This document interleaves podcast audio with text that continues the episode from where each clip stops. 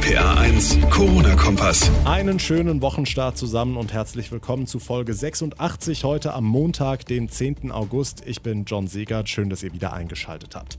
Seit dem Wochenende müssen sich Rückkehrer aus Risikogebieten auf das Coronavirus testen lassen. Und wenn es nach Bayerns Ministerpräsident Söder geht, dann auch gleich zweimal. Das hat er heute angekündigt. Dafür plant er ein flächendeckendes Netz an Corona-Teststationen im Freistaat. Wie das Konzept aussieht und wo diese Stationen genau stehen sollen, dazu gleich mehr.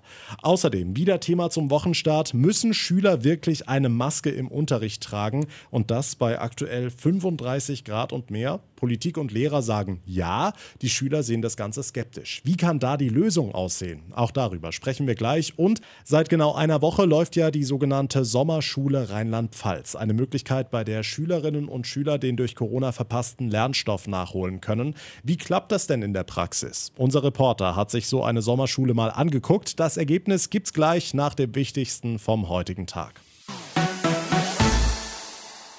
Die letzte Ferienwoche in Rheinland-Pfalz ist angebrochen. Wer jetzt aus dem Sommerurlaub zurückkommt, kann sich kostenlos auf Corona testen lassen. Wer in einem Risikogebiet war, muss das seit dem Wochenende sogar machen. Bei uns in Rheinland-Pfalz gibt es bislang vier Corona-Testzentren, anders als beispielsweise in Bayern. Sarah Edelmann aus der RPA1-Redaktion. Im gesamten Freistaat soll es bald flächendeckend Testzentren geben. Ne? Genau das hat Bayerns Ministerpräsident Söder heute angekündigt. Demnach sollen künftig in jedem bayerischen Landkreis und in jeder kreisfreien Stadt Testzentren eingerichtet werden. Also gut 100 an der Zahl. Diese Maßnahme ist laut Söder notwendig, damit sich jeder schnell und ohne Arztbesuch testen lassen kann.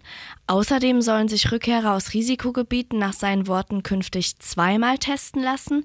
Einmal an der Grenze bzw. am Flughafen und ein weiteres Mal fünf bis sechs Tage später. Wir hatten Ende Mai eine Kapazität von maximal 22.000 Tests pro Tag. Wir haben jetzt zu Anfang August eine Kapazität von 55.000 pro Tag. Das ist übrigens mehr als viele, viele Länder, die meisten Länder der Welt national haben. Und Ende August ist unser Ziel, das auf weit über 200.000 Tests pro Tag zu erweitern. Ja, mal sehen, ob die anderen Länder da noch nachziehen. Sarah, für viele Diskussionen sorgt heute auch wieder die Maskenpflicht im Unterricht. Es gibt diejenigen, die sich strikt dagegen wehren und andere, die solche Maßnahmen gerne hätten ja und sogar gerichtlich durchsetzen wollen. Ein Bürger in Hamburg hatte beispielsweise geklagt und eine Maskenpflicht im Unterricht für Schüler und Lehrer verlangt, aber ohne Erfolg. Das Hamburger Verwaltungsgericht sagte, dass ja Schutzmaßnahmen getroffen würden. Der Deutsche Lehrerverband hält die Maskenpflicht im Unterricht dagegen für unabdingbar. Verbandspräsident Meininger sagte der Passauer Neuen Presse, wer vollen Unterrichtsbetrieb wolle, komme an der Maskenpflicht nicht vorbei.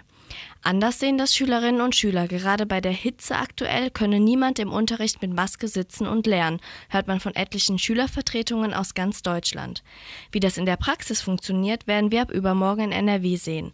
Dort müssen Schüler an weiterführenden Schulen auch im Unterricht den Mund-Nasenschutz tragen. Und das bei weit über 30 Grad. Okay, werfen wir noch einen Blick auf die Fußball-Bundesliga. Derzeit ist ja noch Sommerpause, aber im Herbst soll die neue Saison wieder mit Zuschauern in den Stadien starten.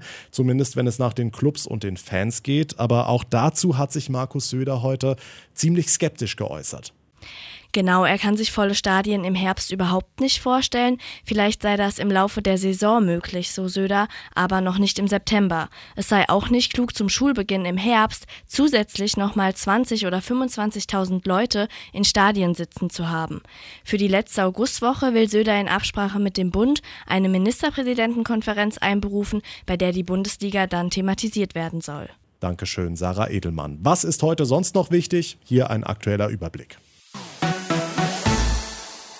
Die Weltgesundheitsorganisation rechnet damit, dass es immer wieder zu steigenden Corona-Zahlen kommen wird. Man kann es eine zweite Welle nennen, man kann es eine zweite Spitze nennen, man kann es nennen, wie man will. Sobald man den Druck von dem Virus nimmt, kommt es zurück. Das sagte heute wörtlich WHO-Experte Ryan. Die Organisation erwartet in dieser Woche das Überschreiten der Marke von 20 Millionen Infizierten.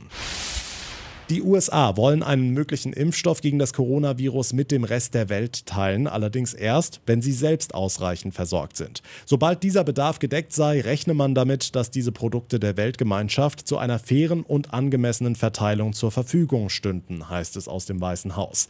US-Präsident Trump hatte erst kürzlich von der Möglichkeit gesprochen, dass es noch vor der Präsidentschaftswahl Anfang November einen Impfstoff geben könnte. Das sehen Experten allerdings skeptisch.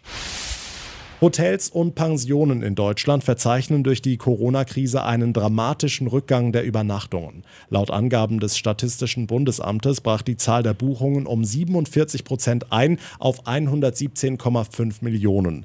Besonders stark leiden demnach Stadt- und Tagungshotels, weil etliche Messen, Kongresse und Tagungen immer noch nicht stattfinden und damit auch viele Geschäftsreisende ausbleiben.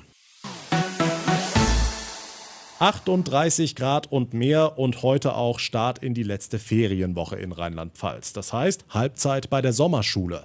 Bei diesem Nachhilfeangebot nach den Corona-Schließungen stehen viele angehende Lehrer ja das erste Mal alleine vor der Tafel. Wie hat das geklappt? RPA1-Reporter Marius Fraune hat sich das mal in Saarburg angeschaut. Freitagmittag, kurz vorm Wochenende, draußen schon rund 30 Grad. Trotzdem arbeiten die Schüler noch konzentriert mit. Die Nachwuchskräfte, wie der Trierer Lehramtsstudent Philipp Gräser, scheinen also einen guten Job zu machen. In kleinen Gruppen von sieben bis acht Schülern sollen sie nachholen, was während des Lockdowns liegen geblieben ist. Ja, man hat es schon gemerkt, dass bei bestimmten Aspekten, gerade wenn es um so Basics geht, wie Brüche umformen oder so, also alles, was so im Kopfrechenbereich ist, da war dann vieles, was sehr stark eingerostet war. Dabei müssen die angehenden Lehrer ganz viel improvisieren, erklärt mir Fabian Kees aus Irsch. Das bereitgestellte Lehrmaterial vom Bildungsministerium passt nämlich nicht immer. In Mathematik ging es dann einfach nicht, das wurde dann zu komplex für die Kinder, habe ich nach der äh, Woche unterbrochen, habe dieses Material dann beiseite gelegt und konnte dann hier an der Realschule bloß in Saarbrück Bücher holen und konnte dann effektiv und gezielt an den Kindern arbeiten. Das Fazit nach der ersten Woche, die Sommerschule hilft Schülern und den Lehramtsstudenten. Viele wären bei einer Wiederholung im Herbst wieder mit dabei. Vor allem gestern hat man dann nochmal gemerkt in einer Stunde, da habe ich gemerkt, ja, das ist genau das, was man später machen will mit den Kindern und deswegen, das ist für uns als Studenten eine gute Sache, wenn wir uns praktische Erfahrungen sammeln können. Super Sache, auch für die Schüler. Dankeschön, Marius Fraune. Und damit komme ich zum Ende der heutigen Ausgabe. Wenn euch der Podcast gefällt, dann wäre es sehr schön, wenn ihr ihn abonniert, da wo ihr mir gerade zuhört. Und ich freue mich natürlich auch sehr über eine Bewertung bei iTunes. Mein Name ist John Segert. Ich wünsche euch einen schönen, heißen Restmontag. Wir hören uns dann in der nächsten Ausgabe wieder. Bis dahin eine gute Zeit und vor allem bleibt gesund. Der RPA 1 Corona-Kompass.